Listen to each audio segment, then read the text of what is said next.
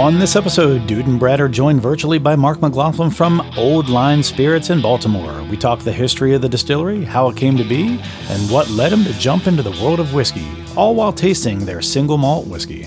Find out what we think on this episode of The Bourbon Hunters. But before we get started, do you like our podcast? Do you like bourbon gear? Check out our website at www.bourbonhunters.com to find out more about our bourbon shirts and to buy a Bourbon Hunter Kenzie dram. Thank you for taking time out of your day to join us on our hunt for great bourbon. Reward yourself and sit back, grab a pour, kick up your feet, and enjoy.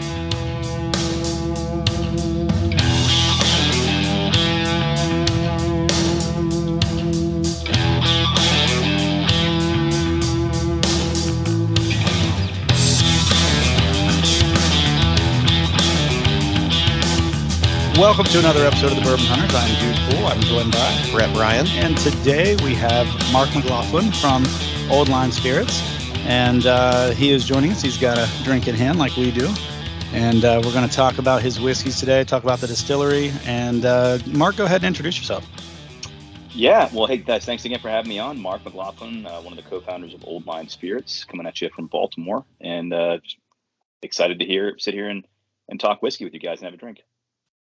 That's awesome. So just before we get too much into the whiskey, I've got family that used to live in Baltimore. Then they moved out to Westminster, and okay. then uh, from there uh, they uh, they scattered out a little bit. They're in Virginia, I think uh, Lancaster, Pennsylvania, and that kind of area. But they're still all close to that to that area. So got cousins and uncles and aunts. It's a very like historic yeah. area that you know what I mean. All of that right there on yeah. the East Coast, just no. like a very historic. I love yeah. I, any anytime I've gone to Baltimore, I love going down onto like the the bay front area there and getting some crab and absolutely oh, crab uh, singular. singular. Okay, uh, good to clarify. Yeah, uh, and I like the way they do it down there, like where they put the seasoning on the crab, so as you're manipulating it, it gets on your fingers, then you get it on the meat. It's kind of a neat uh, neat way to do it. I'd never done that before until mm-hmm. eating there in Baltimore, so that, that's kind of neat definitely a lot of culture there for sure. So, so tell us a little bit about the distillery and, and some of the history of the distillery, and then um, we'll follow up with uh, talking about yourself and how you got there.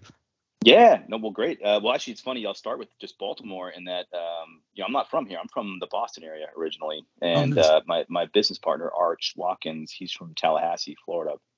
So we ended up just before I even getting to the whiskey, is kind of getting to Baltimore. Like I've been here what what years? It 23. I've been here 11 years, and uh, you know, 12 years ago, if you told me I'd live in Baltimore City, I'd call you crazy. But yada yada yada. It just kind of the way it worked out, you know. Yada yada. So, uh, great Seinfeld reference. Yeah. yeah, that's right. Oh man, I got I got. No, I mentioned yada yada yada. All those. Yeah. I mentioned the bisque. The, the, yeah. the bisque was good. Yeah. yeah. Uh, but yeah, so it's it's a it's a great little town. You know, it's a place I never ever would have thought I'd live, and um, you know how how Arch and I got here actually is probably a great way to start is that we're Navy buddies. We used to fly planes together for about 10 years oh, on so active cool. duty. Yeah, it was fun. We were uh, we were goose. Thank you we for your service, by the way. Yeah. Oh, cheers. Too far into it. Thank you. I appreciate that. Um, yeah, we were the the weapon systems navigator guy, kind of you know, the goose, if you will, and um, did cool. that. Loved it. Uh, and both decided to get out of the service for different reasons. You know, it's a hard choice to make because we both loved it. But uh, I ended up going to grad school uh, becoming an investment banker, and Arch went out and became an engineer. And both of our careers took us to Baltimore. Um, and uh, you know, after about two years of investment banking, I realized actually about one day after I started, I realized it wasn't for me. uh, but but I did it for two years as, as a I'm a, I'm a thick-headed glutton for punishment, and uh, you know learned a lot. Glad I did it. Met a lot of good people, but it just wasn't the right fit for me. So this whole kind of itch had been at, going at me for a while of wanting to have my own business. You know, and I, you know I went from a job in the Navy where I loved flying, I loved the people. I was very satisfied with, I mean, most everything really. It was the reason I got out was mostly lifestyle. Like you know, family, raising a family in the military is really hard, and yeah. uh, God bless people who do it. Um, but that was a consideration. So at any rate, the point there is I left a career that I loved, working with people I loved, uh, and went into this job that I really didn't like. And uh, I'm like, this is just, you know, life's too short. So I had this idea, you know, I wanted to have my own business. I wanted to make something, and you know, I, I love whiskey, and whiskey was just in 2014 was just starting to get to be this kind of really, you know, craft scene, if you will, for lack of a better term, um, was really starting to take off. So, you know, just decided, hey, if not now, when, and, and just you know, quit the banking job and jumped in with both feet. So, um, yeah, I wish I could tell you it was a little more calculated because that smarter person would probably tell you they came up the whole business plan first and and did this. And I just was, you know, working 80, 90 hours a week. And when I wasn't working, I was trying to see my wife and kids. And so at a certain point, it's like, well, if I don't, I'll never get off this merry-go-round if I don't just jump off. So jumped off with the idea of I hopefully am at least hopefully I'm average intelligence and average capability, and I have an average chance of succeeding if I try this. and that's kind of what I what I what I went with. So um, yeah, it was 2014, and the wild thing that happened there is that you know uh, you know I'd been thinking about making bourbon uh, and rye bourbon for all the reasons anybody would want to make bourbon. It's you know a, it's a wonderful whiskey. B it's quintessential American style of whiskey, and yada yada yada. Sorry, I'll stop saying that. No, no uh, keep it going. Keep I don't going. mind it. Now now I won't be able to stop. Uh, and then rye whiskey, you know, also a wonderful category. And rye had just started the resurgence that rye's experienced in Maryland, as you guys know, is a, a big historically a rye producing state. So those are the things we Arch and I set out to do. But about uh, maybe four days after I quit my banking job, I was out at the uh, in Seattle for a wedding, and there happened to be the American Distilling Institute, which is uh, for those you know listening who don't know what it is. Think of a, it's like a grassroots it's an organization that supports the grassroots development of distilleries in the U.S so supporting the quote unquote craft movement. And um, you know, this conference was happening the same week I was going out there for a wedding in the same place, basically. So I said, all right, I'll go out there and crash on a buddy's couch and went to this conference and uh, quickly realized like I knew I knew nothing going out there and I realized like I know less than nothing. I, I am just a babe in the woods with this stuff. I, you know, I, I knew I liked whiskey and I knew uh, this or that, but I really knew nothing. And uh, on the second day of the conference, I bumped into a guy in the 70s. I was just sitting on a couch looking at my email, just kind of realizing I had healthcare and a job a week ago and I didn't today, you know, and, uh, and, uh, he plopped down next to me and starts chatting me up. And within a few minutes, you know, it comes out that I'm a, I'm a veteran and he's a veteran as well. He's an army vet, uh, from Vietnam. And, uh, I said, Hey, I'm trying to start a distillery. I live in Baltimore and, you know, he's like, all right, man, well, I'm selling mine. You want to buy it? I'm like, holy smokes. Uh, so having been a, a, banker five days prior doing like M and A, I'm thinking, okay, he's this, this is probably some big business. Like, who's your attorney? Who's your banker? Have you got any offers yet? Blah blah blah. And he's like, whoa whoa whoa whoa whoa, slow down, slow down. You're the first guy I've told. so he, he, his his his version of the story is he walked in a big room, knew knowing he came to this conference because he lived what 90 minutes north of Seattle. And he came to the conference because he was looking to sell his business because his business partner was terminally ill and it was kind of just time to move on and he's like, I came here to, I figured there'd be a lot of people looking to start new businesses. So if you want to sell a small business, great place to be.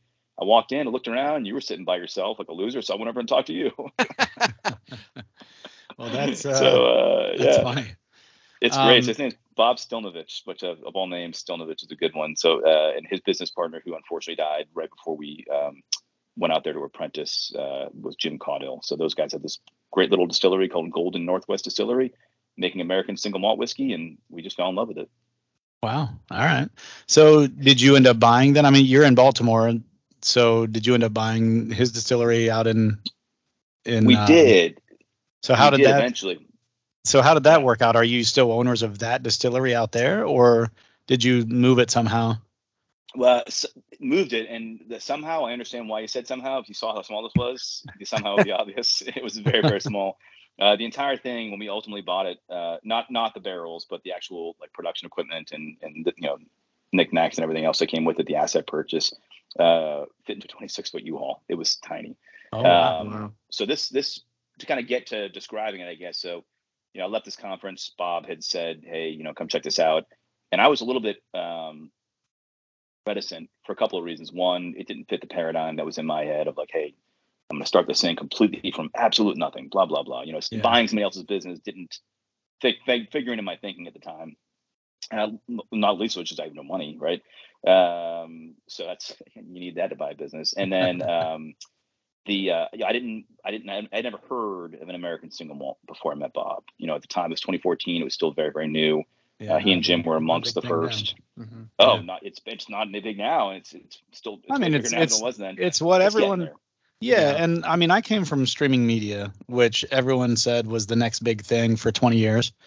And right now, I feel like single malt whiskey is in America is that kind of that next big thing. That's that's the thing everyone's talking about. Like you had your rise kind of you know come up after uh, bourbon a little bit, and then now you're just starting to see a lot of these distilleries come out with a single malt. Mm-hmm. And I, I think that's uh you know it's going to grow I'm not sure where our taste buds are on this spectrum, but we definitely are seeing it more and more for sure. Uh, agreed, agreed, and um, it's uh, well, I, there's so many things I want to talk about today. One of the things will be just what you said. You know, it is growing. Uh, our biggest challenge, which I'll come back to later, is really um, the best way to sum it up, I guess, is if you think of like a busy liquor store on a Saturday afternoon in September, maybe 500, maybe a thousand people show up. I don't know the number, but I'm right now. I'm lucky what drove one person that day to the store was that they were out of American single malt and they needed more. What's driving them to the store is they're out of beer, wine, bourbon, rye, scotch, truly, whatever.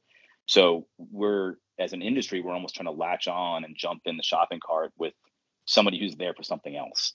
But yeah. uh, that's okay. That's uh, but hey, that's just part of being in in a new uh, in a new category. But to jump back to where we were, um, your question was, you know, you know, how, how do we basically get it from the West Coast to to Baltimore? You know, uh, went out there, uh, and Bob invited me out, so I went out there a few weeks after that I first met him, and, and stayed in his guest house and made whiskey with him for a couple, you know, just like, followed him around for a couple days, and just loved it. Fell in love with what he was doing, and uh, actually, uh, a friend and colleague who's recently passed away, unfortunately, Richard Wolf, uh, was our one of our board members. I don't know if you've ever heard the name. He's a great guy, um, and used to, used to be the chief. Dick Wolf, oh, I know, was L.A. Law, or no? Was it L.A.? Oh, uh, not L.A. Law. Was, uh, boom, boom. Uh, oh, uh, God! It always showed Law and Order. Law and Order. Yeah, Law, and Order. Thank you. Yeah. Yeah, but uh, different yeah. guy, different guy. But okay. Richard went out there with me, and and you know, he's a big bourbon. He was a big bourbon guy. You know, he used to he was the COO of uh, Buffalo Trace for quite a while, and you know, he's a bourbon guy, and he's like, hey man, I think there's a big opportunity here. These guys are doing something different. They're tiny, but you know, the juice is really good, and they're doing something different. Like, you might want to you might want to consider this. So you know, went home, scratched together enough money to buy the business, and once we had it, we went back out, and then Arch and I lived at Bob's guest house and apprenticed uh, for a couple months. You know, enough to know enough to be dangerous, and then uh, pa- packed the whole bad boy into a U-Haul and shipped the barrels intermodal, and then came back to Baltimore. So that was 2015. 2016, we finally uh, late. That was early 2015. Late 2016, we finally got a distillery close to open. Uh, so that interim was a was a nightmare.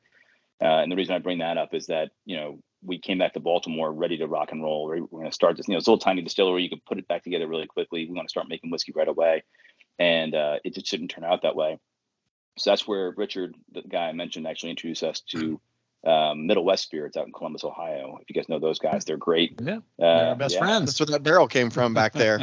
oh, yeah, yeah. Oh, yeah. yeah. I was just talking to Ryan on Friday, actually. Oh, wow. yeah, okay, that's yeah. hilarious. Yeah, he was. Uh, uh great. Where people. was I?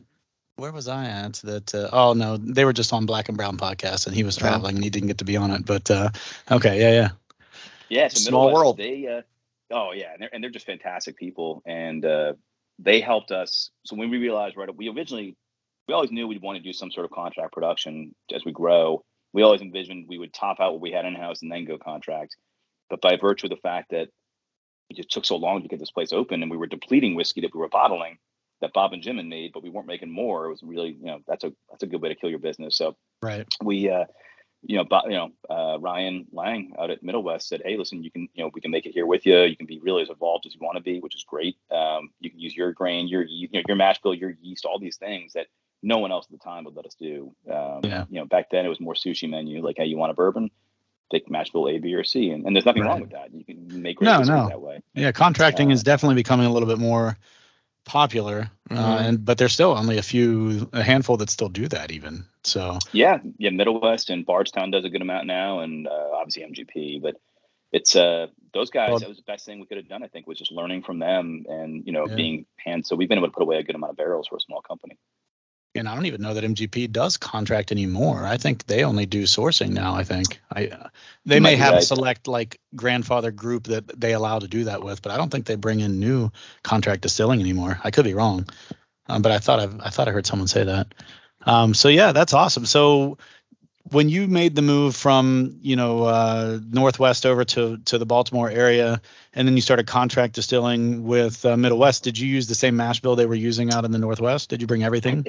Exactly the same. So we use same mash bill, and we started off with the same yeast. We've since made some adjustments, you know, working with Ryan um, to uh, make some slight adjustments. Still the same grain, which for us is big. uh, and I'll I'll come back to that in a minute. But the um, the big thing was the yeast. And, You know, as you guys probably know, that a lot of distillers and brewers don't want somebody else's yeast in their building because it can propagate. Right. It can get up in the rafters. Yep. It can do whatever, and, and all of a sudden, what you know, your your yeast is good for your spirit isn't necessarily good for you know Ryan's Pumpernickel Rye, right? So, right. Um, but they were very confident in their ability to manage that, which they have very well. Um, but yeah, same same actual same uh, malt house. We use uh, Great Western Malt House out of uh, Vancouver, Washington and uh, that's what Bob and Jim used, and we haven't seen no reason to change. We love what they produce, and uh, they've been doing it for forever, you know, since 1800s, I think. Um, right, so um, let's take a real quick break. Um, we've got two glasses here filled with your old line American single malt whiskey, um, just the regular white label. It's not the cask or or uh, or bottled and bond, but um, so talk us through that product. Talk us through the other products you currently have out and then let's continue this conversation about uh, yeah the rest of the history here because I want to get into drinking some of this. We're going to have a pour while you talk about it too. Yeah. Yeah, please. I, am sitting here sipping myself, and I should uh, encourage you guys to do this. No, you're good. The, no, no, uh, we, we always do a primer, bef- so it's not the first thing that touches our lips, and then so we finished that a few minutes ago while you were talking, and now we're uh, ready for this. Cool. So. Well, yeah. So what you got here is what is currently our flagship expression um, of our American single malt, and really what we're going for, which is you know continuation what Bob and Jim were doing at Golden is uh, you know it's an American single malt definitively leaning towards the American side, which is to say, you know, in this category of American single malt, um, there's a lot of people doing a lot of great things, and there's people who kind of lean more old world, um, and people who lean a little more into the new oak aging like we do. Uh, so everything you're tasting now is aged in number four char virgin oak, uh, very much like a lot of bourbon distilleries. So we're really embracing what that greets you off the nose. I think is is really an American whiskey. Um, you know, it's not going to smell exactly like a bourbon, but it's going to give you a lot of things that a bourbon has on the nose. I was going to uh, say uh, for a yeah. single mm-hmm. malt, uh, and like I said, I'm not.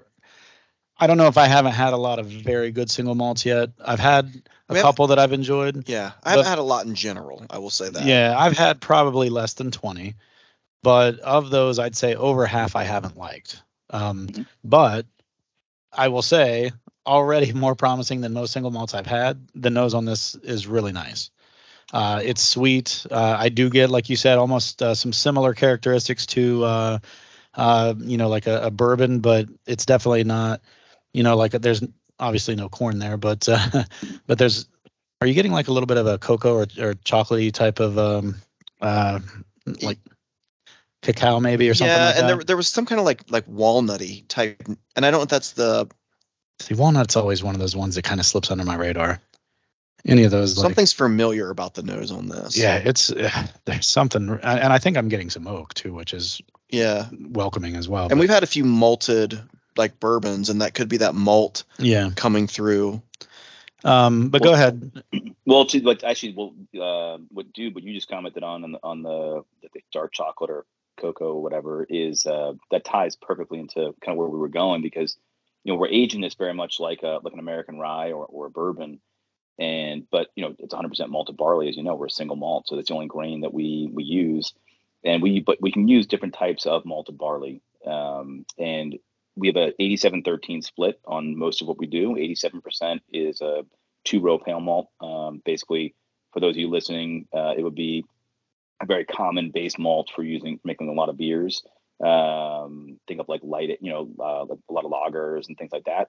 Um, and then 13% of it is a what's called a crystal malt or a deep kiln roasted malt, which is uh, ours is called C120.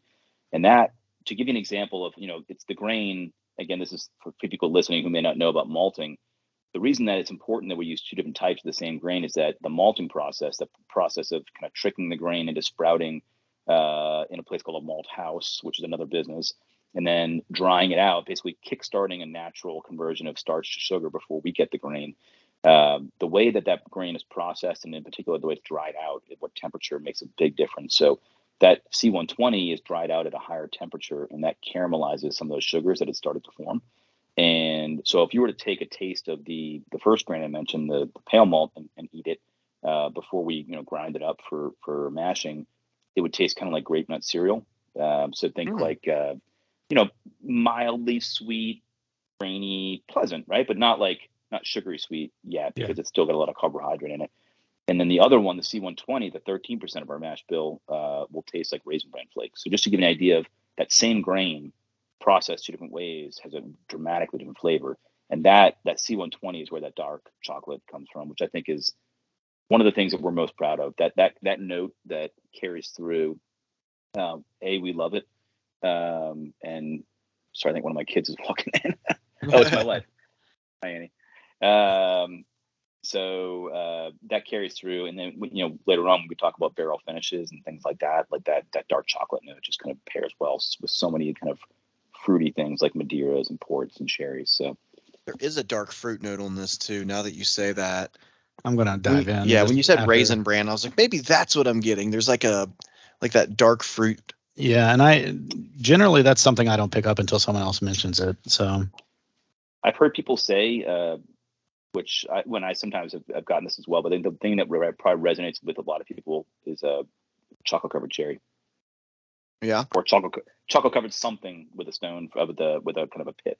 Like a stone fruit, yeah. Yeah. yeah. Um, this is really nice. Yeah, this isn't what I was expecting. Me neither, and it in a good way. Yeah, no, um, I should clarify. Yeah. Yeah. So this I hate to use the word. It's very very smooth. Mm-hmm. Um, what, what clean? Yeah, clean, crisp. What what's the uh, proof on this one? This is 86, and it uh, we're actually soon to bump this up to 95. Uh, okay. Because we think it'll shine even a little bit better at 95. But yeah, 86. I can see that. Um, yeah, and it's you know we did 86 originally, um, not necessarily for for me and Arch or for like guys like you guys who are big whiskey drinkers. Uh, we did it more for the casual consumer who just to kind of help them kind of ease, baby step into yeah. the brand and then the, yeah exactly and then the, you know you mentioned earlier the bottle and the bond and the cask strength that's where you know guys like us tend to gravitate which in mm-hmm. hindsight I probably should have sent you a bottle of that but um, th- that can be fixed uh, but it's a uh, it's a really nice entry level whiskey and um, I think at 90 well, we know at 95 it shines really really well so this will soon be in, but with, by the end of this year in most markets we're in the 95 will be on the shelf, um, which is great. This is interesting to me. Um, we, you know, obviously we do a lot of bourbon, but with the wheat or with a rye bourbon, there's a there's usually a little bit of a rye spice or some sort of something in yeah. the back of the throat. Now I know this is 86 proof. I'm still getting something and I'm not super well versed in single malts, but I'm still getting something. It's not like an uh, an ethanol burn or anything in no. the throat, but there's like a little bit of a I don't want to say spice because that's not the right word, but it does linger in the back of the throat more than I expected it for not having rye or a, or a high uh, proof point, which is a good. I like those nice finishes like that. Mm-hmm. So that's nice, and I don't I don't know what to attribute that to. I uh, I've heard it described uh, as a white pepper, like a gentle kind of white pepper spice, which maybe what kind of what you're what you're saying. And then uh, I here's my only explanation, and, and bear in mind that I am uh, a guy who in college I studied history and I got a 2.78. So like, you know, if, if, if, you if you get below an A minus in the history major, like you got to try. And I was a B minus. So like, let's just put it there that I'm not an engineer, not a chemist. Um, that, uh, but I believe, and somebody could correct me on this, that the there's a chemical, a natural chemical in oak, white oak. Um, I think it's eugenol, and this is I'm digging back to something I read a while back, which kind of has that that white pepper ish spice. Hmm. Uh, I'm sure a chemist could probably correct me on that, but that's uh, but my point is I think that for us comes actually from the oak, uh, whereas to your point for a, a, traditional bourbon profile with a you know whatever 20% rye or whatever it might be, um, you, are going to get that spice from the that kind of almost like pickling spice from the from the rye. So what I'm going to say is that explanation sounded perfectly plausible. So yeah. next time you say that, just say it with some conviction. yeah. no one, will, no one will question it. that's, that's, the one the, thing uh, I've learned in life. The, that's the Baltimore air. Uh, it's the air we have in Baltimore really just gives it that kind of yeah. Yeah, there you go. See, that's that's what you just gotta you make something up and just go with it, and people will believe you. If you say it with confidence, yep. people will believe that's you. That's right. I, I coach CrossFit, and people ask me questions all the time about, oh, what about this? And I'm like, oh yeah, that, and I give them an answer. Yeah. And, and I walk away, and like, usually they're like, "Oh, okay, yeah, that, that just makes sense." and I have my uh, my dad, uh, my my his sister, my aunt described him. This is actually at my dad's uh, my grandfather's funeral. It was pretty funny. She was talking about her siblings, and then there's my brother Paul. Is it often wrong but never in doubt? Is uh, her description of him. So, I like that. I do too. I need to, yeah, I need yeah, to make a shirt. Often wrong but never, never in, doubt. Never in doubt. That's great. I do like that. I own a shirt printing business as well, so you might see that on the shirts. I, actually, I might I might send you one of those. Yeah, I would I would wear it happily. Oh, that is great. that is a great line. I do. I've never that heard would that, look but great I on it. a shirt too. Yeah. Often, oh, ooh, that's Tyler. That is Tyler, 100. percent The guy that's not here today. He. Uh, oh man. He had a sore throat today. Didn't want to come, and and uh, but he is often wrong. He is often wrong. In fact, our IG, uh, we have a, an instant message in uh, Instagram or a message uh, thread with a whole bunch of us, and it's Tyler is just loud and wrong. That's what it's called. so so that that's yeah. the perfect shirt for well, him. Well, there's a birthday gift for him, man. yeah, right. I know. Gosh, and his birthday is usually uh, repeal weekend and we oh, go to nice. the Bourbon Trail for that. So we're gonna have to have yeah. some time. I was like, his birthday's at the same time every year. When you're like, it's usually, I'm like, it's always well, the same. Yeah, it's right. always the same day. But I'm saying it's almost always yeah. the same weekend as like repeal weekend or whatever. But I, it might even be repeal day. I don't honestly. Don't I don't remember. remember. I don't remember which actual day is repeal day because it's always the weekend we're there. But anyway, I'm gonna shift gears real quick and ask you about your label because I'm always intrigued by labels. Um, is, does any of this have with your influence, like in being in the Navy? Or because I, I yeah. see like the rope, you know what I mean, and the rope around. Sure. That reminds me of like the Navy, right? Like, um, and then the waves and everything as well. And while you're answering that, um, history on the name Old Line, uh, and then talk about yeah your bottle and, and the design choices. We love bottle designs. We love a simple sure. bottle. Yeah. We love a super ornate bottle. Like there's a lot of things, you know, great labeling, things like that. Um, so yeah, so talk us through that. Yeah, well, thank you. And then uh, you know, if you need to uh, give me the music to what is it with the award shows and start playing the music when somebody goes on too long. Just we let, have a light. I'll flash know. the light. yeah, that's right. Yeah, just, just kind of give me the cut signal. Uh, so yeah, so I'll start with the name actually. Um, so Old Line, um, it is actually the nickname of Maryland, and it is a not a very well known state nickname, unlike the Empire State or you know Sunshine State or places that everybody knows. Uh, no one really, unless you live in Maryland, you, most people don't know it's the old line state. And actually, and the people who do know it typically mistakenly think it refers to the Mason-Dixon line, which is the northern border of the state. Which you know we wouldn't we wouldn't touch that with a ten foot pole. It just doesn't make any sense. uh, but that's what a lot of people think it is. And, and, the reality is, it's actually a great story. Is that uh, it was during the Battle of Brooklyn uh, in 1777, I think it was during the Revolutionary War. Uh, the short version is that George Washington had the Continental Army in what is now you know Long Island, Brooklyn, and uh, this is up to this point in the war. The British had kind of been like, you know, we were still considered countrymen. They were like not they would, they were trying to solve it peacefully as much as they could. Uh, it became pretty apparent that wasn't going to happen, and then Admiral Howe had a bunch of you know British Marines and Army guys off of Long Island and said, you know what, we're done, and was landing them and saw that Washington had a weak position and was going to just end the war, you know, that day. Uh, Washington immediately realized how vulnerable he was and started to evacuate across the East River. Uh, but he couldn't do it fast enough. He needed to have somebody to hold off the British. And it just so happened that there was a unit from Maryland, because as you guys probably know, the units were all you know local, right? They, you know, you'd have a militia or whatever right. from mm-hmm. Massachusetts and you know, different different towns even. Yeah. Uh, so there was a unit from Maryland that was uh, in the right spot at the right time, and you know they were well trained, well equipped, and he used them to occupy the British long enough for the rest of the army to escape, and they took like 95% casualties or something crazy. Um, and because they held the line, he referred to that unit uh, as his old line. You know, they kind of saved the day.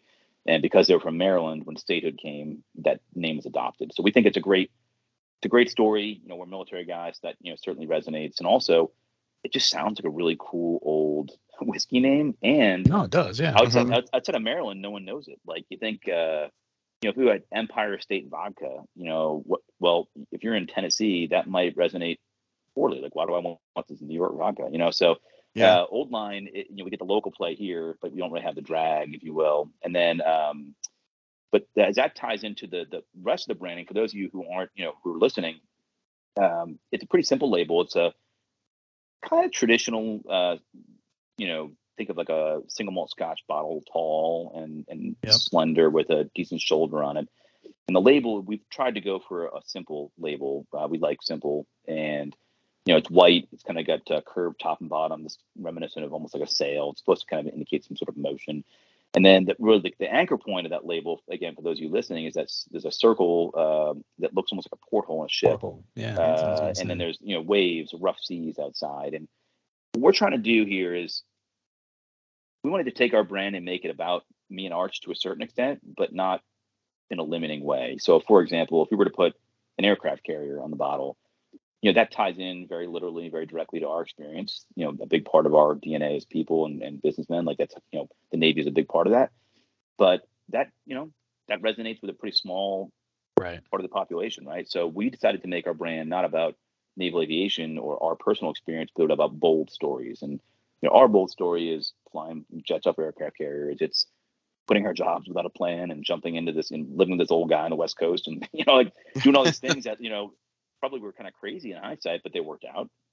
Uh, but we wanted our logo to evoke that sense of adventure and excitement and boldness that anybody can look at and feel. Right? You know, you could be any, anybody can look at that and we hope see those waves and get a sense of energy and excitement and that's a, a relatable it's a way to relate our story to everybody instead of making it too narrow um, and we're actually making some changes to it now it's going to be largely the same but one thing we found um, is that we've been very careful not to go too directly too hardcore in the military thing it's just not really our style you know we're not yeah, like a pound your chest kind of brand. And there's some brands that do, and I sure. And there's some that do it very well, and I, I think that's like great. Force Soldier, that's a couple other places, yeah, yeah, totally. To- yeah. Force Soldier is a great example, and they do it well. It's right. completely true to what they're doing, uh, and I respect it. It's just not our style. It's just we're just different people, right? So we wanted to make it a little more subtle, and I think we made it too subtle. So we, uh, one thing we have coming up here soon is you're going to see uh, coming up out of those waves is going to be a jet flying up, and you know just things like that to tie it in a little bit more literally to uh, you know our, our past. But uh, anyway, that's the so probably longer than you wanted to answer. No, that's no. that's great. That's exactly what we wanted. We love that. I mean, and who says that like you didn't do well in history? Like that was a hell of a history story. That was fantastic. And the, the two nerds of our trio are here. Yeah. nice. The other one would have interrupted you four or five times by now yeah. and asked you some questions that had nothing to do with this. So, uh, so it's good. Uh, well, what I, I will I say confidently, when you go to Wikipedia, you might find something completely different. I'm not going to go to Wikipedia because you said it confidently. Yeah, I don't need to. um, but no, I mean what I was going to say before you said porthole, I thought that looked like a porthole, and then once once you um, you know mentioned that you were you know military navy, I you know that is immediately what I thought. Then the rope around it, I I like the subtle nods mm-hmm. because. Mm-hmm. People who put that together will see it and potentially gravitate to it because if they put it together, then they'll probably gravitate to it. Uh, otherwise, they're just going to be ignorant to it and oblivious to it. Um, but everything you said, now that I know it, is like really cool. And there's the two flags. But too. what I was going to say too is that it's unassuming enough that if that's the right word or uh, you know subtle enough that just the casual observer the casual drinker the casual person who doesn't care about military or whatever they're just looking for a good bottle of whatever this will still as plain as it is and simple as it is it it's the, because of the shape and the the lines on it, I think it still jumps out. Yeah, it's got that old timey feel that I right, but it also it still like grabs it. your attention. The mm-hmm. subtlety of it, I think, grabs your attention. I know that's kind of a you know a oxymoron to yeah. some degree, but but I feel like it grabs your attention because of how uh, not in your face it is. Uh, and and the the little things that are subtle about it, like you said, the shape of it that make it you know almost look like a maybe a moving flag, or you know the the the porthole and and I think all of that together, I think it just looks really nice. It's been sitting on my bar since we received it. I think we've had this for a little over a month, maybe now, because I know we planned this out a little in advance. Um, and every time I walk in there, like it grabs my attention. Mm-hmm. So I mean, and it's funny because I have two bottles from two different craft type distilleries, you guys and and uh, Filmland Spirits that were sitting right beside oh, yeah. each other, and they both grab my attention for yeah. different reasons. Theirs is like a full on movie poster, crazy, tons of stuff going on. Yours sure. is simple and and clean, and they both grab my attention. Yeah, which is you know very interesting to me because you know they're completely opposite ends of the spectrum mm-hmm. But they both grab your attention so i'm trying to say in a long-winded way almost uh, more long-winded than your explanation that i i like the label and i think it's a nice looking bottle so that was that was my long-winded well, way to say that i appreciate that very much and what you are saying is exactly what we were going for is you know uh, you know there's a lot of very you know, uh, a lot of busy labels that have a lot of energy and they're beautiful and great. There's amazing things out there. And we were just thinking of, you know, what's our more our style and what's going to stand out. So, like you mentioned, you know, there's some that that do it differently and they do it a little bit more uh, maybe audaciously as far as what they put on their label, and that works uh, for a lot of brands and for us. It was what's going to be almost like its simplicity makes it stand out, and exactly like you said. Yeah. And then as far as uh, Brett's comment about the flags, um, that's another little Easter egg from the military. Uh, in the Navy, Marine Corps, and Coast Guard, for that matter, I guess in the kind of the sea services, there's a term called Bravo Zulu, and Bravo Zulu is uh, a way of saying "well done." It harkens back to the days when you know ships would communicate with flags, and they would you know the flag ship, so to speak, would put up the the B and the Z flag as a way of communicating, like, "Hey, attaboy, well done" to another ship uh, before radios were used. And um, nowadays, when you get a medal, or or let's say you just did something good, you might get you know the, the captain of the ship might get on the loudspeaker and say, "Hey, big big Bravo Zulu to blah blah blah for doing blah blah blah," you know. So it's a it's a way of us to again subtly communicate with our Navy, Marine Corps, and Coast Guard brethren uh, that we're you know we're one of them. I figured there was a little Easter egg story with it, and, and thank you for sharing. I like yeah, that because that's cool. I would have never known that without talking to you. You know what I mean? Like that's just something small that I wouldn't have known, and I enjoy that.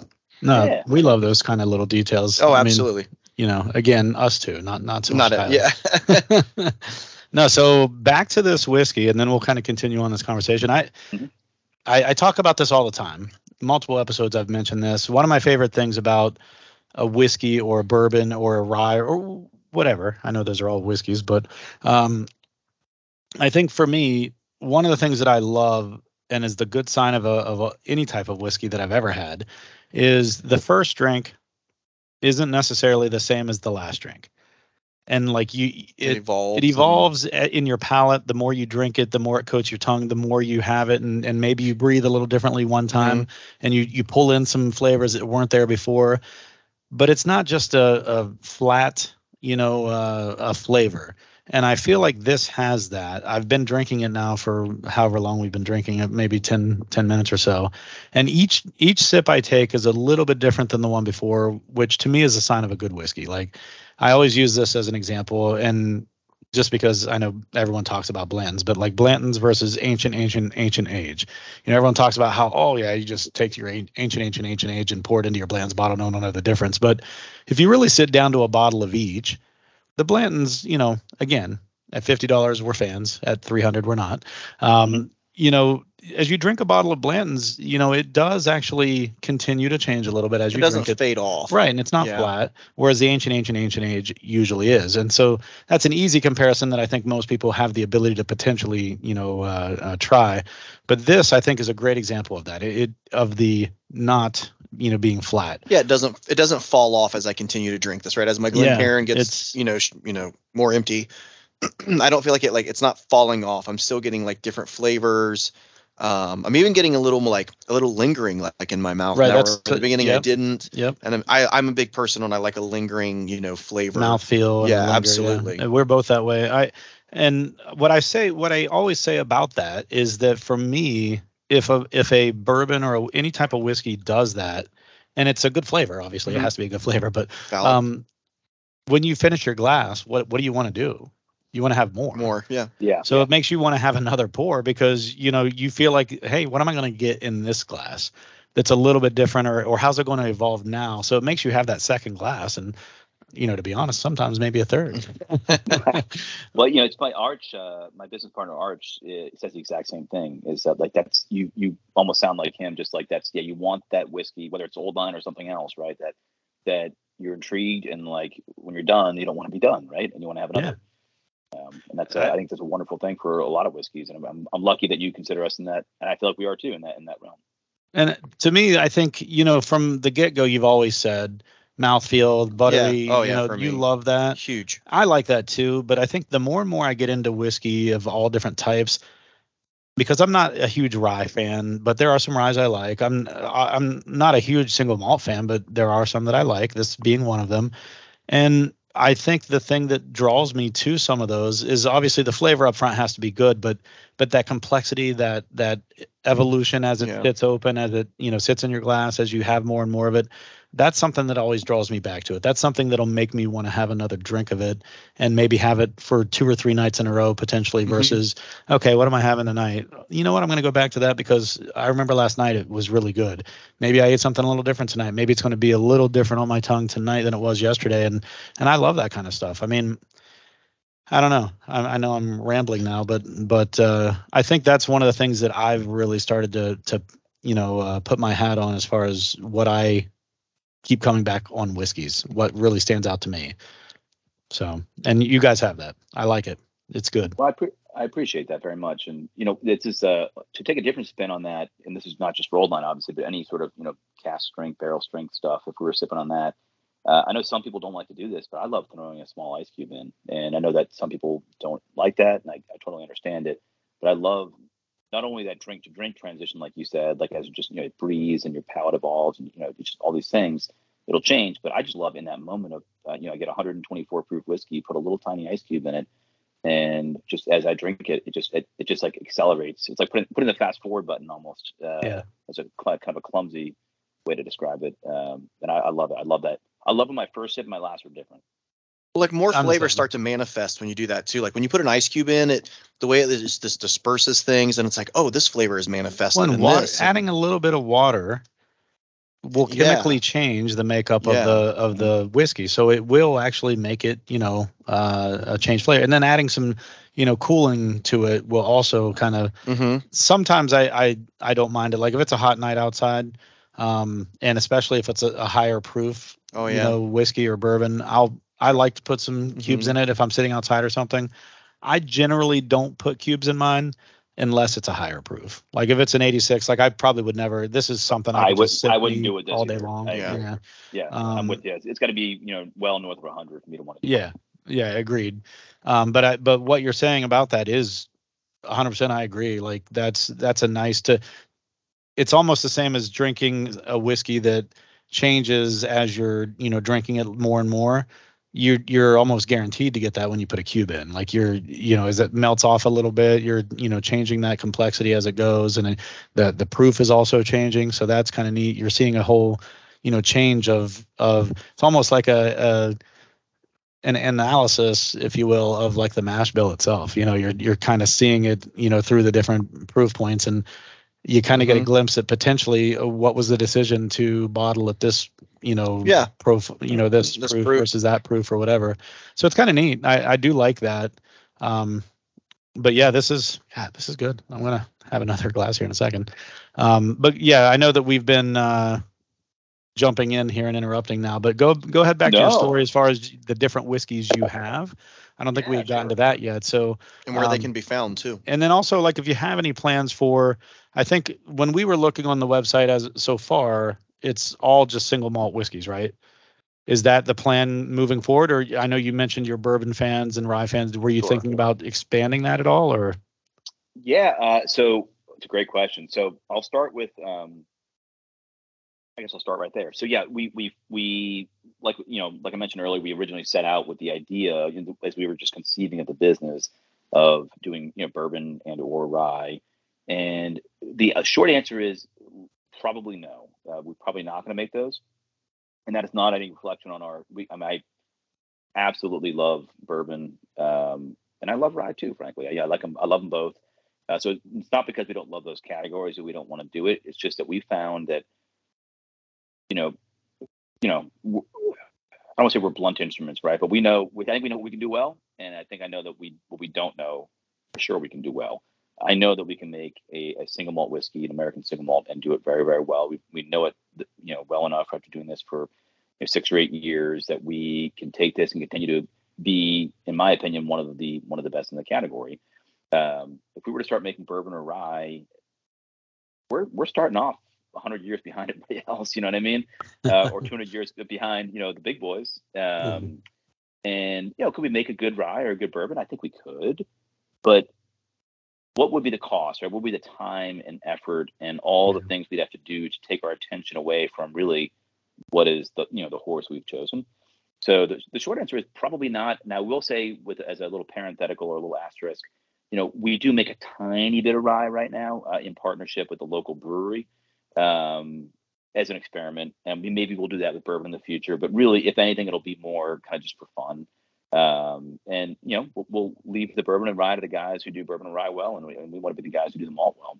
I tell you, um, there's something to be said for that. I mean, absolutely. I appreciate that answer because yeah. I feel like you see distilleries that are doing something really well, and then maybe because there's a trend happening, they decide to do that. Whether it's finishing a bourbon or finishing a whiskey, in something else or whether it's you know jumping into rise or jumping into something else i and i so i like that i like Mhm. Same. you know don't be the you know jack of all master of none right be the master of, Mhm. of something and i i feel like you guys are again i have a limited knowledge of single malt whiskeys uh, american single malt whiskeys um but i will i will say this is easily up there i i'd have to do a blind for sure but this is up there this is one of the ones Yeah, that absolutely. there have been a couple times we've had someone where we've had to They were uh-huh, rough. yeah They yeah were rough. Yeah, But yeah, yeah, yeah. this is actually really good and i'm enjoying this so um i wouldn't i wouldn't mind if if uh, a bottle of bond came our way i wouldn't mind uh testing that out but uh even if it was just a little little small little you know, cr- cr- sample Christmas bottle, Is coming. Christmas yeah. is coming, right? hey, my birthday's in march my birthday's in March. oh, march there we go. Oh, what day? What day? march 20th so All right. some there years go. the first day of spring some years the last day of winter you want any more of this Yeah, I'll do a little more pour Yeah. here. the uh so no well thank you uh, for for the comments and that's how we view it is to just be good at what we do and um you know for us it's a i mean when you think from like a business perspective if we were if we've been making bourbon and rye all along along with our malt and i think our sales would probably be higher frankly right now because people know what a rye is people know what a bourbon is and you know you- you're not fighting against like right now as you guys already said like what you taste is different than what you expected and that is a wonderful thing for us, but also a challenge because people assume a lot of things when they see single malt, right? They a lot of American consumers uh, think you know very very smoky peaty, which you know some scotches are, and I actually Right. I like that, but uh, some people don't. And then but there's so many scotches that aren't like that, but that the kind of the average you know less educated American consumer sees single malt and thinks you know licking an ashtray, and that's you know not at all what we what we provide. I right? think And, uh, licking an old band-aid tin is what I think. That's what I think. Band-aids and other, yeah, iodine and Band-aid, absolutely. And those, those are the things that uh, you know I like those kind of peaty um, single malts, but I like them when I'm in the right mood for them. And, and anyway, what we're doing is just very very different. So, So, uh, Real quick, just to kind of help with our, because we do have a lot of people that probably just drink bourbon or maybe even bourbon and branch out to rye every once in a while. So define for us. Uh, we did an episode on this. Uh, whew, it's been probably a year ago now, um, but define for us exactly what a single malt whiskey is. yeah, so it's uh, it's going to depend on where you are. Uh, so in uh, Scotland, uh, a, a single malt whiskey is going to be 100% malted barley, just like it is here. Uh, a, are produced only on a pot still, uh, distilled between you know within certain parameters, just like a bourbon, you know within certain proofs. Proofs, yeah. um, and then uh, aged for at least three years uh, in a uh, typically in Scotland a used barrel. In America, we're actually not fully defined yet. We're actually on the, on the cusp of being a real category. Right now, we're regulated uh, by the TTB. Um, for those who, who aren't familiar, the Alcohol, Tobacco Tax and Trade Bureau, which is spinoff uh, from the old ATF, uh, we're regulated as just a malt whiskey. If you think about the definition of malt whiskey, take the definition of bourbon and take the word corn out and put the words malted barley in, and that is an American malt whiskey. So we are Hmm. we are regulated or, or defined that way. What we're trying to do as a category, uh, us and other people who are making it, is define proactively define what an American single malt is, because if we don't, the government's going to eventually do it, and then we're inevitably not going to like what they do. So we what said, they- hey, let's get yeah, let's get in front of it and let's say, hey, this is what we think it is. And what we're trying to do is, So you know, we're not you're- trying to wait, recreate. hold on. Are you trying to say that the government doesn't do things? No, I'm just Yeah, kidding. yeah, um, yeah. Real quick. Uh, so let me let me guess on this and, and see if I've got this right. So if it was just a malt whiskey, that just means at least 51% malt, according to standard whatever uh, nomenclature that people use. But a single malt whiskey, does that mean it's 100% malt? Is that the Uh, single definition single malt you're trying to drive? the- yeah, the way we proposed it is it's a single malt. American single malt is 100% malted barley, just like uh, in Scotland. Um, it'll be distilled within you know certain parameters. In America, unlike a bourbon where it ha- or American rye where it has to be aged in virgin oak, uh, we're proposing that it's virgin or used oak, whatever the distiller wants. And there's no minimum age, which I think is really important because you know for Old Line we've been at this for a while, so everything we do is is at least four years, if not looking at five or six plus now. So, you know, putting a minimum age on it wouldn't hurt Old Line, but what it, who it would hurt would be the person coming after us sure? who wants to get started. If they want to do a 10 gallon barrel for two years or two and a half years just to get started, you know, Well, maybe classify it like uh, bourbon. I mean, there's no age requirement for bourbon. As soon as it touches the barrel, it's bourbon. Yeah. But well, to be straight, it has to be two years. And yeah, no, yeah, no, that's exactly how it is for us. So uh, I think that's a good thing because I think the and I'm and I don't know anybody amongst us, you know, our peers, Westland, Balcones, you know, Westward, you know, all these guys, uh, Stranahan's guys doing American single malt even before us. I don't see anybody clamoring for that, even though it would be in their self interest to do that because they've already surpassed that. I think what we all want is this to be a big, you know, to be a big category. We want to encourage new entrants. So we're just trying to put the guardrails on enough so that people don't get too crazy and wacky and just go off into space. But we want to make it wide enough where, you know, in American single malt, you can try one from Old Line and try one from. A great example is uh, Santa Fe Spirits. Uh, Colkegan is the name of their product. Love their stuff. They are totally different than Old Line, and I love that they're different because what you can get in American single malt is such a really, really wide range of flavors that you really can't always get as wide of a range in other categories. So um, it's a really so yeah. So, but to come back to the original question, yeah, 100% malted barley. Uh, in America, we can eh, we can produce it on a pot or a column still, which is great, uh, and then age in newer used oak and no minimum age statement. So it's a it's really it's a pretty wide can. Uh, I'm sorry, pretty broad uh, broad brush you can paint with. I guess put it that way. So two follow-up questions for you. The first one is, are you guys using virgin barrels or are they barrels that uh, have already been used? We're using all we're using all virgin oak. Uh, it's almost entirely number four char. Occasionally we'll get a number three, uh, but number four char is primarily what we're using. And we'll, we'll do finishes and things like that. But the backbone of our whiskey, anything that goes either in the bottle like you're sipping now or goes into a finishing barrel, was originally in virgin oak, which is not because we have to uh, necessarily by the proposed definition, but because we want to. That's just our style. Um, so yeah, we're doing and we're experimenting with some second use oak just to see what'll happen. But everything you'll taste on, on the shelf will, will have been in virgin oak for a majority, if not all of its life. Nice. So second question, and I don't think you already answered this. Um, are you still contract distilling today with Middle West? And and if so, what's your plan for transitioning? Are you currently uh, doing your own distillate? Have you gotten to that point where you're allowed in in Baltimore? yeah, uh, absolutely. So we you know we've been distilling in Baltimore since we opened we opened our doors in 20 February 2017 at the okay. distillery. At, at, the time, we still had Bob and Jim's little 60 gallon pot still. Uh, which by the way is open flame heated. Uh, when we learned on that thing, that was a, a disaster waiting to happen. But um, we, you know, we, uh, we, converted it to uh, electric when we got to Baltimore because the fire marshal would have laughed at us if we tried to do it otherwise. uh, but just just picture like a twenty. Uh, we're in twenty five thousand square feet. Just picture like opening day. We had 156 10 gallon barrels of whiskey, three 53 gallon barrels, a little 60 gallon pot still that our distiller Jerry, God love him, had shined up like a penny. It would look great. uh, and then like an empty warehouse. And it was, the whole opening day was like we had a freaking U.S. senator there. We're like, hey, this is gonna be big, you know. this, this, is gonna be uh, big. yeah, just use your imagination. Put on those glasses. So, uh, so and, and, to go from there, and then you know now we get the thing full of barrels, a lot of which we made at Middle West in Ohio. But we have right now we have a 300 gallon still, which is still very small, as you guys know. But for us, yeah. it's, it's good size. And so what we've figured out is what we think is our best because we have the ability to be so hands-on with Middle West. And we, you know, we can go out there. You know, Arch and I were out there shoveling grain uh, onto the auger, you know, for a long time because Ryan would allow it. He'd let us go out there and, and be part of the process. So we can. It really is truly our product out there. So we see no reason to mess with that. So we're going to continue to pl- produce with them. We just produced with them in December. We're doing more in the summer, I think. Uh, but on our still, uh, we do think of like limited batch stuff, like our peated. We do have a peated whiskey that we produce. Um, most of it's actually almost all of it's still aging. We haven't released very much at all. Um, so we'll do that on our still, and then whatever becomes bottled in bond um, will come off that still as well. And then everything gets aged in Baltimore, uh, and all that process of managing the barrel aging and you know how we batch it, and if we do any sort of blending, all that stuff happens in, in Baltimore.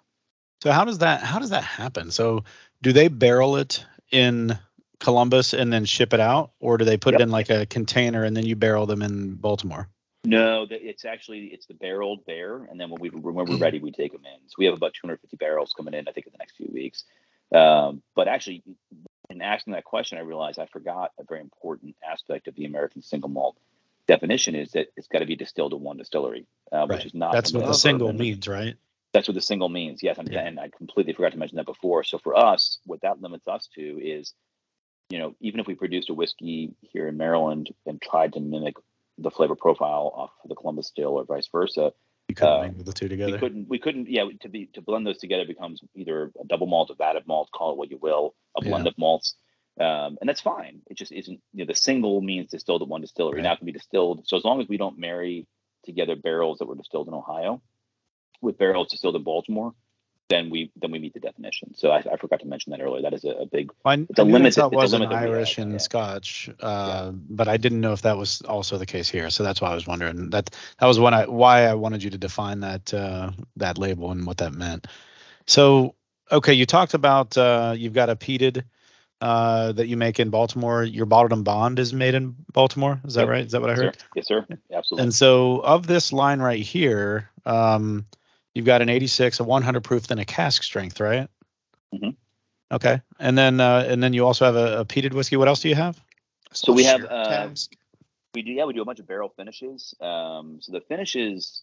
So before I kind of answer that, I'll say that what we're trying to do, and time will tell if we're successful or not, is that we're trying to balance between experimenting with new things and trying new finishes and things like that, and making sure we don't put out um, too a, a, too too wide a variety. Like kind of like earlier, do too many things we can't do it well.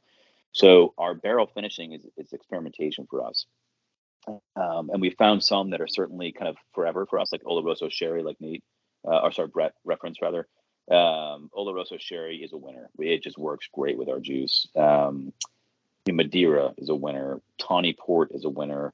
Uh, you know, is a winner, but people don't really get Sauterne. So is it is it a commercial winner? I don't know, right? So we we try to experiment with new things, and but what we don't want to do is just put out a million new products and all of a sudden be kind of flaky. Um, so our way of doing that is we have a thing at the distillery we call the development program, which is kind of a, a military term ish. Um, and the idea is that we give people at our distillery a chance, largely our whiskey club members, uh, to come in and buy a 200 ml uh, bottle of at barrel strength of whatever we have kind of new and coming out in the future. It's not you know not done yet. It's like a sneak peek, and on the back of that bottle, it's got all the nerdy detail. Everything you want to know about that whiskey is on the back, and there's a QR code, and they can, if they choose, give us feedback.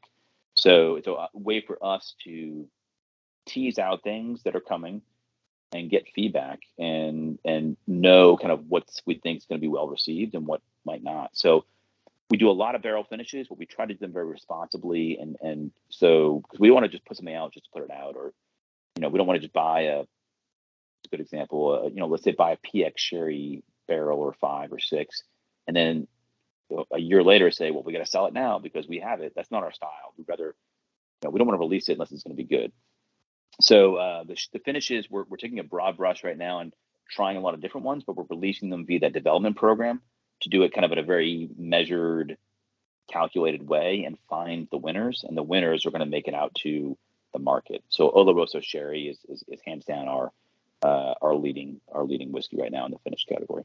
That's a cool way to that's smart. Develop, yeah. You know, and, and figure out a, a way what's going to be popular. And people probably love that coming in and getting their samples thinking they, and, and thinking they have a you know yeah. a, a, say in maybe the direction a little bit. That's kind of neat. It's almost yeah. like uh, you know what's the what's the one uh, the Weller the CP oh craft your own bourbon profile yeah CYPB or whatever yeah or CYB Mm-hmm. Yeah. Anyway, but yeah, that I mean that giving people that opportunity to provide some feedback, that's kind of neat. I like that, and I think that's a way to get people definitely, you know, ingrained in your in your uh, your brand for sure because they feel like they have some sort of uh, you know uh, leg in the game or, or whatever you want to call it. Is that the right I think so. That's oh, the right skin, in the skin in the game, or yeah, skin in the game. That's the one. So there you go. Yeah. Skin in the, the game. Uh, Tyler threw us off with skin on his legs because he had a yeah. he had a golf cart accident where his whole leg got ripped oh. apart, basically. So the guy driving. yeah, but I kind of I kind of feel like I do. Oh, I, like I've learned a lot about him already. There's a couple episodes I could send you that you could get, get to know some Tyler isms. Yeah, Tyler isms. That's our thing. So yeah, go ahead though. Sorry. But no, the um, and it's you know a big thing for us is like you know not everything's going to be a winner, right? So like um, we encourage people. We, know that like you know the people that are coming to our our whiskey club that they're already fans, right? So what we do is everything when you go to that website or sorry the QR code and you put in like, hey, what do you think about this? And maybe I don't know seven or eight categories of hey, give your feedback. and everything, all those answers and the drop downs can be put they're, they're put into a, a numerical value, right? So like a for example would be, you know, if we release this as a full thing, will you be you know first in line? Well, I would never buy it, or something in between, right. and all those things have a numerical value. Like now we know that type thing, yeah. Yeah, if 5.0 is perfect and 0.0 is like, holy hell, this is horrible. We know that because we, we have a very loyal crowd coming in because they're our biggest fans, they already like us. We're going to trend high. We know that a 4.2 or 4.4 or whatever it might be is going to be kind of our average because we're giving this to a very uh, select group of already existing fans. Yeah. yeah, yeah. But there's still value in that because all we got to do is say, okay, hey, if you know the ones that we love or have done really well average 4.5 and above, it's still good data, right? And it's still allowing yeah, our consumers sure. to to have input. And you know, it's yeah, we we want them to have input. Like it's you know, they're the ones who've gotten us where we are. So well, I feel like anytime you do special releases anyway, those are generally going to be primarily for already existing fans. When you mm-hmm. do, you know, the agree the people that you're go- trying to win over are the ones who are going to most likely come across, you know, like for example, this 86 proof. You know, the people that have never had it before, they're not going to try your limited edition that's, you know, maybe another 30 or 40 dollars more expensive than what's currently on the shelf and that's going to be their first attempt at your at your i mean you'll get those people don't get me wrong. Like my wife's a, a package whore. If it looks great on the shelf she, she'll buy it. Doesn't matter if she's had it before or not. If it looks good she'll try it. But sure. uh, i think that i think that you're doing it the right way because those limited editions those are generally a nod to your your already existing fans in my opinion. So that's i think that's good. Oh thank you. Thank you so I know we're we're over an hour now. We uh, we tend to try to limit to an hour when we have a guest on, just so we can give as much information in a shorter period of time, just to to keep people listening. Um, one of the things I wanted to do was give you the opportunity to to add anything you haven't said, any new products that you might be uh, you know releasing widely if possible. And then also make sure that you have a chance to talk about any uh, social media stuff. So like your website your uh, instagram stuff like that as well. Well i, pre- I appreciate that. Um, yeah so uh, a great place to you know the best well the place you want to go to find out more would be for anybody listening would be um, you know old line o-l-d-l-i-n-e spirits.com um, and really from there, you can find out most what you want to know. You have to see our lineup. You can see the store locator. Uh, and for people in uh, states that we don't distribute to, um, which the states that we distribute to are Maryland, DC, Delaware, uh, New Jersey, New York, Massachusetts, and Colorado. Uh, for people who aren't in those states, uh, there is, it depends on where you are, but there's a, one of our retailers in DC, you know, they obviously have to adhere to the laws of the different states they ship to, but they can ship to certain states as well. Sure. Um, yeah. So through our website, Ohio's not one of them. uh, yeah. I mean, you can ship Ohio us stuff, stuff, like as long as we don't pay for it. Like that's the thing. Yeah. Like commercially, yeah, yeah. you can't ship to Ohio because it's a control state, so it's just sure. they don't allow it. But the uh, but the other way to you know, track us would be you know our, our Instagram, Facebook would be at Old Line Spirits, and then we have a great thing I referenced it earlier. It's called the Quarter Deck Whiskey Club, and quarter deck is a term for uh, it's when you you know ship's in port what kind of where you come on and off the ship, where you're kind of greeted, is the quarter deck. Um, it's you know it's a welcoming spot. It's kind of hey, you know you're you're packed from end of town in whatever random port, and you're kind of back to the safety of the ship. Um, and our quarter deck whiskey club is uh, it's free to join, and you can certainly join from our website. And really, it's just a way to get involved with what we're doing. Um, people who are local can come to events. We're trying to do more events in market as well. We'll be doing our first quarter deck whiskey club event, I think, in Colorado soon. Um, and it's to really a way for us to, you know, we don't want to spam anybody. We just want to give people a chance to know what's coming out and to see what we're doing. So joining the Quarterdeck Whiskey Club, uh, no matter where you are, uh, you can get an email probably once a month just to kind of get, you know, we don't spam you, just kind of get an idea of what's happening. Sure. Um, and then as far as, you know, the message I would send, I guess, to people listening would be, um, my biggest thing is really for old line, it's more for the category. It's just um, American single malt is probably different than what you expect. And I think that, you know, old line, certainly, I, I, I think we're doing great things. I think there's just a whole host of other, of other companies in this category that are doing really great things. Um, and, and it's, it's just, it's different. It's, it's, uh, you know, when no one here is trying to, uh, make anybody no longer a bourbon drinker or a rye drinker or a scotch drinker. Uh, we realize, yeah, exactly, yeah. So we realize that you know, guys like us, we all we have like a merry-go-round of like maybe like seven or eight go-tos, Mhm. Sure. and then and then and then fifty, you know, sometimes. Um, you know, we I would love it if you know five years from now, if every bourbon drinker or rye drinker, you know, in his or her rotation of seven or eight go-tos had an American single malt. Um, you know, we're not trying to push anybody else out. We just want to be part of the game, and I think that uh, people uh, there's a lot to be found if people open their mind to it, and I, and I hope that people will start to. I think they will. I think one of the things that we pride ourselves in here when we have guests on is we don't open their stuff unless it's something that we've already had before Right. um, until the show. So like this is not anything we've ever had until tonight. Um, for one, it's not available in Ohio, but for two, we just make a point not to open it until the show begins, and then our first drink is on the show so that you get an honest experience with what we think of it. Um, I know we've had trouble hiding it sometimes. Yeah. what that real experience was. we didn't have a second pour. yeah. yeah, if you want to go back and listen, that's probably one of the Yeah. one, one of the ways you can figure it out. Um, but I will say, because of that, we do give an honest, you know, uh, review of of what we're drinking. Um, generally, when I don't like something, you'll say, "Well, I mean, it's not really my taste profile." yeah. but I like this, and I I was honestly worried for the last week or so, knowing this was our next episode we were recording, whether or not I was going to like this. Just because, for one, it's a single malt, and I haven't had a hundred percent like you know, Yeah. Good yeah, experiences with most it. bourbons, even when they're not a bourbon that I truly truly like, I can enjoy it. Sure. I've had some single malts that I could not enjoy at Mhm. all, and this is not one of them. I've really enjoyed this. This is good, good enough that yes, as Brett mentioned, I've had a second glass, and I was going to tell you on that second glass, I was getting even more of like a chocolate covered dark fruit type of note.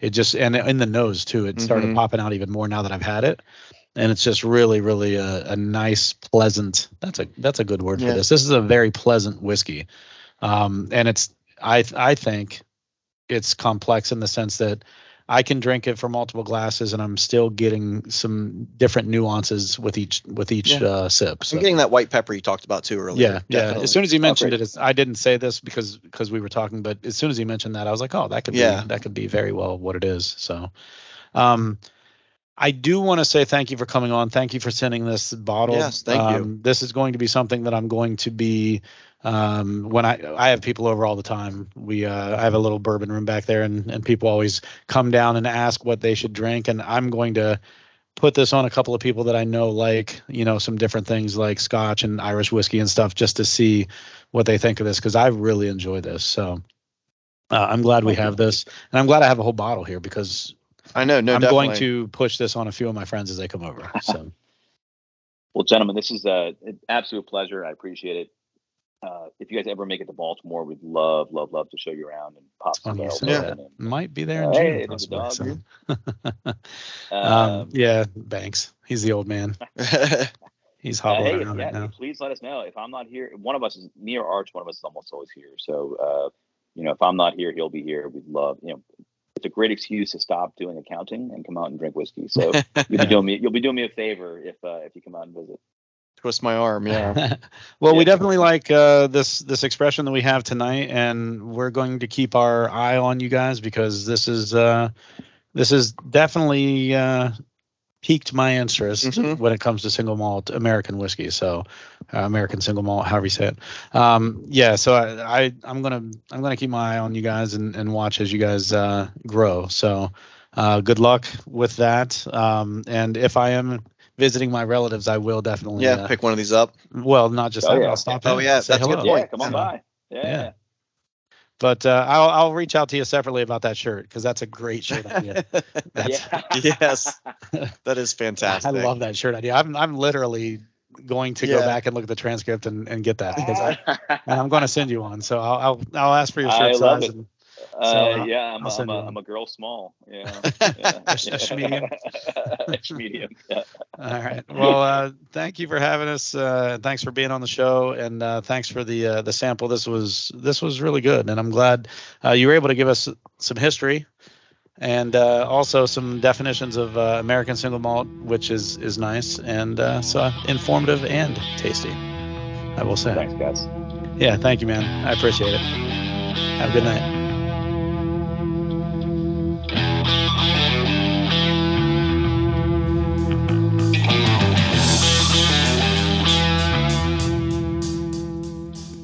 Thank you for joining in for yet another episode of the Bourbon Hunters. If you like what you hear, please leave us a good rating on Apple, Podbean, Google, or wherever you are listening. It definitely helps us to get great guests on our show. And follow us on Instagram and the Facebooks to keep up to date with what is in our glass. As always, sit back, grab a pour, kick up your feet, and enjoy some bourbon.